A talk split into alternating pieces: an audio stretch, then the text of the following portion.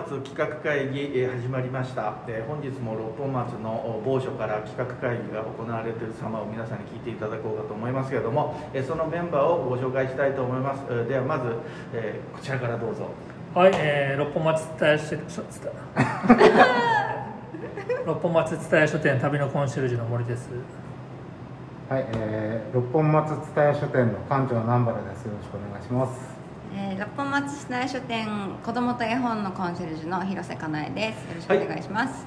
はい、はい、えー、そして、えー、私六本松伝え書店の音楽コンシェルジュの松尾と申します、えー、そして、えー、本日は、えー、また、えー、ゲスト六本松界隈の界隈をカッ歩するというか暗躍している、えー、ゲストをお呼びしております、えー、野村君です。どうぞ。こんにちは。野村です。六本松一丁目のあの WSP っていうお店から来ました。野村です。よろしくお願いします、はい、よろしくお願いします。野村君はもともとねなんか初めてに思えない感じがしますけど 実際初めてではない、ね、前ね、うん、そう。前いろいろやってました。ねそうあの六本松蔦屋書店のあのイベント企画とかあの関係で、うん、まあ、そそのそういうコンシェルジュですね。イベント音楽のコンシェルジュという形で、えー、所属していただいておりましたけども今はな何をやってるんですか？今はですねあのまあ、音楽制作とか映像制作を会社として自分でやりながら、えーと、最近六本松一丁目ってあの五国神社側っすね。六本松の方にお店を出しましてでもそのお店っつってもなんかこう、えー、友達3人とかで3店舗でやるなんか複合店みたいな感じなんですけど複合店っつってもあれなんですけど商業施設。そう一応ねあの そうなんです。蔦屋と一緒で商業施設なんですけどあのその建物はすごいおばあちゃん家みたいな一軒家。一軒家です。一軒家、あの昔ここ旧大だったじゃないですか、で旧大の時の学生の寮だったらしいです。えー、あじゃあ結構大きめで。そう見た目よりはですね、あの玄関で見たよりは中は広いんですよ結構。っていうところで古着屋2店舗とあとゴーストキッチンって言って今最近流行りのウーバーイーツとか、はい、あの DD フードとかああいうのを使った、えー、レストランみたいなのをやってます。飲食とその、アパレルみたいな。そうそうそう、えー、そうなんですよ。なんか手広いですね。大体ねあの昔マネー野村っていう名前で、やってたマネーしか目がないから。松尾さんと一緒にねラジオ番組やってたんですラジオのだから僕はラジオのディレクターとして、うん、えー、出会ってその後だから音楽制作やったりとかバンドのメイドインヘップバーンっていうバンドのメンバーになってたりとか、うん、なんか謎な活動をずっとやってたんですけど。謎って言ってもねメイドインヘップバーンとか、うん、ちゃんと Spotify とかにも入ってるし、そう、ね、CD も出出してますよね、うん、そうですね。なんかいろいろやりすぎてね、僕個人としてはね何やってる人なのかいまだに説明があんまりちゃんとできないっていう感じです。今一押しはじゃあななんですその中で。自分の中です自分の中で。自分の中では今あのドーナツ作ってるんで。余計分かりにくいさらにドーナツ屋さん？ドーナツ屋さん。一言でこう言い表すにはっていうのをこう探る。ああそうですね。最終的にその答えをもらえたらここに来た甲斐がね。でもハイパーメディアクリエイター。あそれめちゃくちゃそうそういうことですよね。あの人こそ何してるか分からないね、じゃ最終的に南の島に行きたい的な 南の島に行きたいですけどね。女優さんと結婚できるかもしれない。女優さんとも結婚したいですね。毎回自己紹介はねそうなんですよ、ね毎回ね文章でみたいな。なんか文章でくださいとかって紹介文。あそうですよねそうあの大体僕あのあれですもんね短くしましたって言われますもんね、うん、あのプロフィール送ったら「割愛させていただきました」っつって「そうですよね」みたいな。ドーナツ屋さんみたいな謎のドーナツ屋さん最終的にもう今はねあのドーナツ屋さんですっつって。それでいいかもしれない。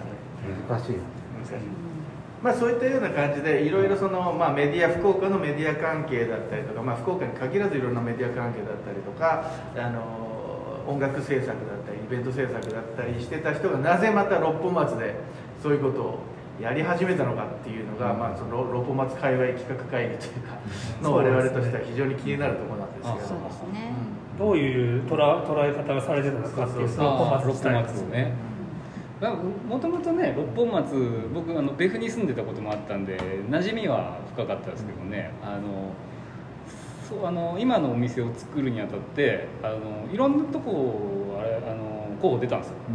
ももちろんもう役員とか平尾とかあの辺に行くっていうのがもうそもそも最初第一候補だったんですけど、あのこの、えー六本松界隈に詳しいえっとなんていうのかなあの野良の不動産屋さんみたいな人がいて。それあのあの先な？日出た。あ志村さん。そう。あ出ました？先日そう話に出ました。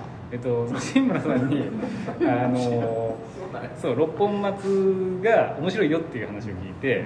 で、えっとまあ、いろいろ話してるうちに「あそれもじゃあ六本松しかないですね。あの六本松のあの、えっと蔦屋とか4丁目側の方はいっぱいお店できててもう綺麗にこうなんかいい感じになってるじゃないですか、じゃなくて1丁目の方はまだもうこのそのなんていうんですかねあの未開というか、あの今から雰囲気が出来上がるから、そういうところ行ってみたら面白いんじゃないって言われて野村君みたいな人はみたいな。そうそうそう でもそれな感じの確かにバッチリマッチするような感じはある、うん。うん。なんう路地もなんかすごい細くてちょっと、うん。あの怪しげなっていう怪しげなっつったらあれですけど、ちょっと探検したくなるようなうん。路地があったりとかして、ちょうどねあの沖さんってあのイラストレーターの、はいはいはいはい。が、えっと、僕らのそうそうそう真裏にいたりとか、あああの辺りなんですね。そうそうそう。へで、まあ、忍飯さんとかね、うん。そういうなんかこうなんていうんですかねちょっとこう、えっと、インディーっぽい活動をいろんなジャンルでやってる人、ご飯屋さんとかあのアートとかでやってる人たちがいっぱいいるから、まあ、僕らもまあインディーなんであのそこ入って行きやすいねっつって、うん、いう感じで六本松一丁目が一番こうあの今からこうクリエイターたちが集まる場所としていいのかなという感じで来たっていう。お店出したこうやって街が出来上がってるんですね。なんか。まあそうですね、うん。昔のなんかニューヨークとかよくあの双方とかに家賃が安いからってクリエイターたちがうん。集まってどんどんまあ、もう今はもうものすごいあの、ね、地価が上がっちゃったけど、そんな感じでの今始まりを見てる感じ、あの先日出ていただいたあの松岡さん。あ松さん。はいもう本当そのすぐ近く忍ぶ飯のす。ぐ隣ぐらいなんかいろいろねですよね。ななフリーマーケット？ふなんかやあのマルシェ一つマルシェ一つマルシェやってる、うん。やってたりとか。だから僕に2000年代ぐらいが一番僕あの中高生とかであの大名あたりとかに遊びに行ってた時期だったんですけどなんかそれに近い感じ。そう。なんかあこんなとこにこんな店あるんだみたいな。で入ってみたらなんかすげえなんかとっつきにくい人がやってて うわーみたいな。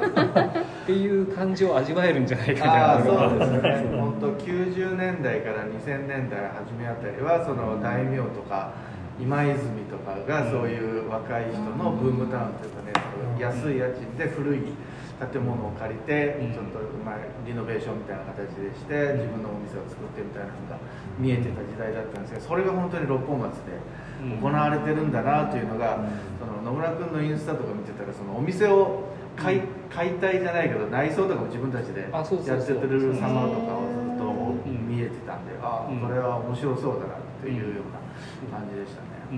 うん、なんかねとりあえずもうできることはなるべく自分たちでやろうみたいなのはあって、うん、あのそうすることであのもしかしたら今後あのなんですかねあの塗装業者になれるかもしれないみたいな。内装業者になれるかもしれないからとりあえずやってみようみたいな。あでももしかしたらインスタ今インスタでいろんなこと調べる人いるから、うん。その内装を見てああ頼みたいって。そうもしかしたらでね。デザインデザイン見てあこういうふうな店に自分もしてほしいとかうん。いう人が出てくるかもしれないですね、今回店作る中であの初めてあのセメントアスファルトをね使ったんですよ。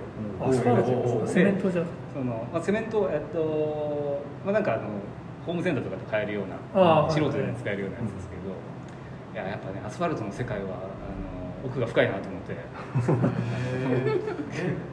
水と混ぜるんですよね。そうそう水と混ぜその分量でやっぱその固まり方とかその仕上がり方が全然違くて。あとその気候。気候。めちゃめちゃ暑い晴れた日にやるか、はいはい。そのまあ、く曇りの日にやるかとかでもう全然違くて、これはあの音楽の,、D、あの DTM と似てるねっつって。この構築していく感じ。なるほど。なんか条件と何かこうあれで。なんかううどん屋さんとかも蕎麦屋さんみたいな。あなんかそう気気温によって打ち方変えるそうそう水の配合とか、今後につながっていく。そうやることがねやっぱね全部つながっていくっていう。ねまあじゃあそうやってみんなでやってたのもそのあの野村君周りのミュージシャンというかクリエイターの人があそう。つ土を練ったりとかアスファルトこそうそう。そうみんなやったことないのに。あそうだよねそうだね。だから服屋出してるのも、えっと、国士文通賞っていう名前でこの前阪急であの九州のアーティストがこう集まってアート展やってたんですけど、そこに出してるやつがいたりとかあとはまあ僕らのバンド界隈の周りの仲間でボートっていう、まあ、クリエイティブユニットみたいなの組んでるんですけど、まあ、そいつらのメンバーで作ったりとかドーナツ作ってるのも、えっと、そのボートのメンバーのドラムのやつが作ってたりとか。なのでまあなんかそのあの本職はねこうめちゃめちゃそれでこうプロでやってる人ってのは少ないんですけどなんかこうみんなが自分の特技と思えるものを持ち寄ってや何かやってみようみたいな。そういうチャレンジ精神ですねでやってる店ですね、まあだからそういう場があの作れるというところその六本松っていうのもすごい面白いところだなと思うし、うん。そうやってあの面白い人たちが集まってなんかなん何がしかやってみたくなるような魔力があったんでしょうね六本松の自分がね。そうそうねそして今回は今回からうんなんと Spotify の曲を利用できるということで。アンカーがね。アンカーのその録音してるところから。で早速第初めての記念記念すべき曲をはい。あ野村。初めての記念すべき曲だったんですねこれ。すいません俺そんなこと考えずに連絡来てしまった。これはもう番組の方向性を決める。あマジですか？大事な一曲ですすごいドープな番組になってしまいまあどっちあの好きなものを選んでいただければ。あじゃあ野村君の方から。はいちょっとこれ松尾さんにあの選んでくださいって言われて「わっちゃあこれで」って言ったら「マジか」っつって言われてあそうどうしたっつって。逆に今聴いてる人は楽しみだうん。どんな曲が出てくるんだろう。これ。これからの日本が変わる。そう世界が変わる。六本松は変わる確実にこれで。そう。六本松を変えようとしているクリエイターの一人が選んだこの楽曲だったちょっとその前振りだとちょっとよくないかもしれない。もしかしたら。珠玉の。どうなんだろういやあの松尾さんと言ってたのがもともと音楽系のラジオ番組とかやってたんで、はい。音楽に関してはねすごいいろんなことをずっと話してきたんですけど松尾さんと僕は。はいはい。あのもともとねあの今シティ・ポップって言われてるようなものとかは、10年ぐらい前ですよね。そうですね。もうめっちゃいいって言い出したのそう2010年とかぐらいからそういうのがいいなっつってそれこそ70年代のものはもちろんだけど90年代の今そのオブスキュアシティポップみたいな言われてるような90年代のものまで、うん。これすごいなんかグループがあっていいねみたいなのをなんかすげえ掘ってきてね。言ってたそうそう。ことがありましたね。そうそうその頃は本当そのアナログにしてもまあ安いし、うん。手に入るし、あのであんまりそのなんていうんだ世間一般的にシティポップとかっていう言葉は知られてなかった時期だなかったね。ったから、そうそれをわけわけ言ってね、うんあの 深夜番組でやってたんですけどまね。まあ、僕らがわけわけ言ってる間はそれが世間にその受け入れられる術もなく、なかなかったですね。時代は過ぎ去り、はい。でも今ではそれが真ん中になってるっていそうですうね。ねそう面白い現象だなと。あれを今やれてればね。そうなんですよ。結局ということは今から紹介する曲もいやいずれは。そういずれは。そうだからだから言うたら僕らのね、うん。あこれいいねって言ってるんだってね、うん。もしかしたらご10年くらい早いのかもしれない、ね。昔はねあの5年ぐらい早いかもねっつってたけどね、うん。10年ぐらい早いのかもしれないですね。じゃあ10年後に向けてはい。どちらが紹介しますかじゃあ。あじゃあ。野村君から。あのドイツのテクノとかニューウェーブとかのあの音が今すごいその、えー僕の個人的な心には刺さるなと思っていて、えー、とじゃあその中から僕が、えー、とすごい好きな曲あの、ね、ドイツ語だからね曲名読めない。んですよ、うん。なんであの Spotify でこう見てもらえたらいいな。僕ドイツ文学科なんで。あマジですか？読めるんですか？おもタイトル見てないからわからないですけど。あえっ、とですね。いやでもまあ思うように言っていただければ。それが正解かどうか後で発表します。わかりました。えっ、とですね。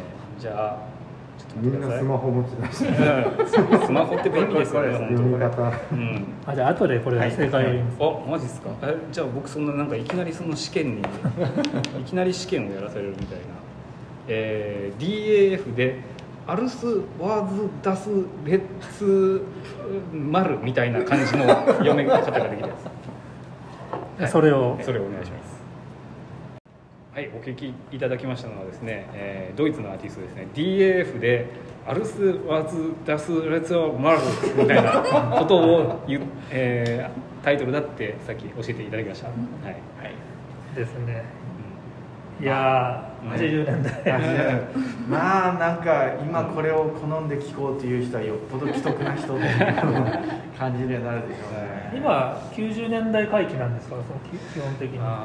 いやでもなあの相変わらずの 80s リバイバルではあるとは思うんですけどうん。あのブラックミュージックとか、まあ、ソウル R&B みたいなのを基本にしたアーティストがめっちゃ多いというかあの多分これ音楽史始まって以降一番多いんじゃないかぐらい99%全員そうなんじゃないかっていう、えー、ああまあ確かに世に溢れてる曲はそんな感じがありますね。まあ、特に j p o p とか特にそうだと思うんですけどあのみんなダフトパンク好きみたいな。はい、うん。そうですね。そう。ダフトパンクを神とした宗教がこう 全世界であの体制を占めてるみたいな感じなので、あのそれでもう10年ぐらい前から僕らあのそういうのが好きだった人間からしたらちょっとあの、もうもういいよ。少々気味というかもういいんじゃないかなってなんか違うの聞きたいなみたいな。そうそう。あなってますね。でこれに行ったとそうそうそうより攻撃的なね。ダブダブとパンクがミックスされたような。ああそうですね。そうそう。そうパンクうんねやっぱゆり戻しでパンクとかなんかこうハードコアとかメタルみたいなものはこの後来るんじゃないかなというのはあるんですけど、ね。割と本当に僕もね割と雑なロックがすごい最近好きすごい好きで、うん。あのすごいあのいろいろ曲作ってるんですけどわわざと本当にねミスタッチのやつは採用しますもんね。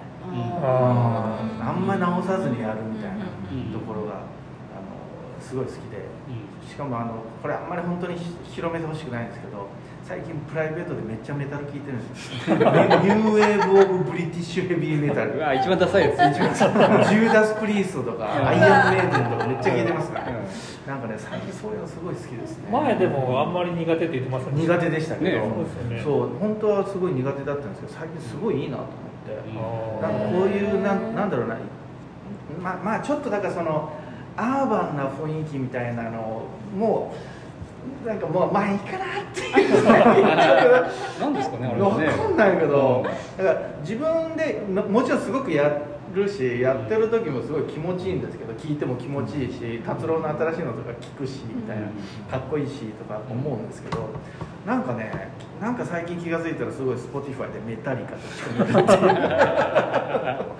っていうっていう状況なメタリカのドキュメンタリー見ました？あ見てない。えそんなのあるぞネットフリックスとかハあそうなんや。えどあのじゃあ結成から現在に至るるなんかあのレコーディングを1年以上かけてやってたアルうんバムがあって、うんうん。なんかセラピーの人を一人呼んで、そのメンバーとのディスカッションの場を設けたりとか、え？売れたらこんな感じになるんだと思って。なんかいろいろこう問題をみんな抱えつつ作り上げるみたいな最後そのセラピストみたいな人が追い出されて アルバム完成みたいな。へ えそうなんや。面白いな。多分仕事はしてるね。それで完成するんだってで追い出されるのも含めて。なん。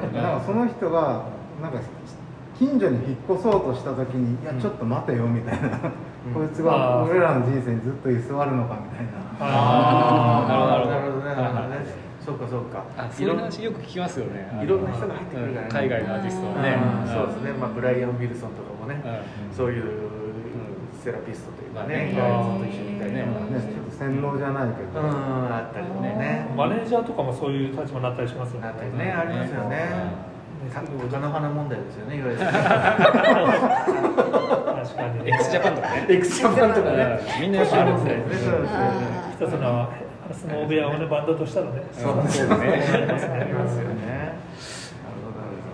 まあそういうようなのが入り込んでくるぐらいこうちょっとなんかこうパワーのあるっていうかね、あののがちょっと今なんなんていうか個人的には必要とされてるかなそうっていう。ですね。ねあるよねそう。みんな音楽やってる人がなんかこう sophisticated されてるというかなんかこうあの気に入られたくて音楽やってる人が多いんじゃないかなみたいな気がしてね。あ 疲れたいーかもしれないですね。松尾さんがそう今そういうのを求めてるのはね、うん。うん反応がそう。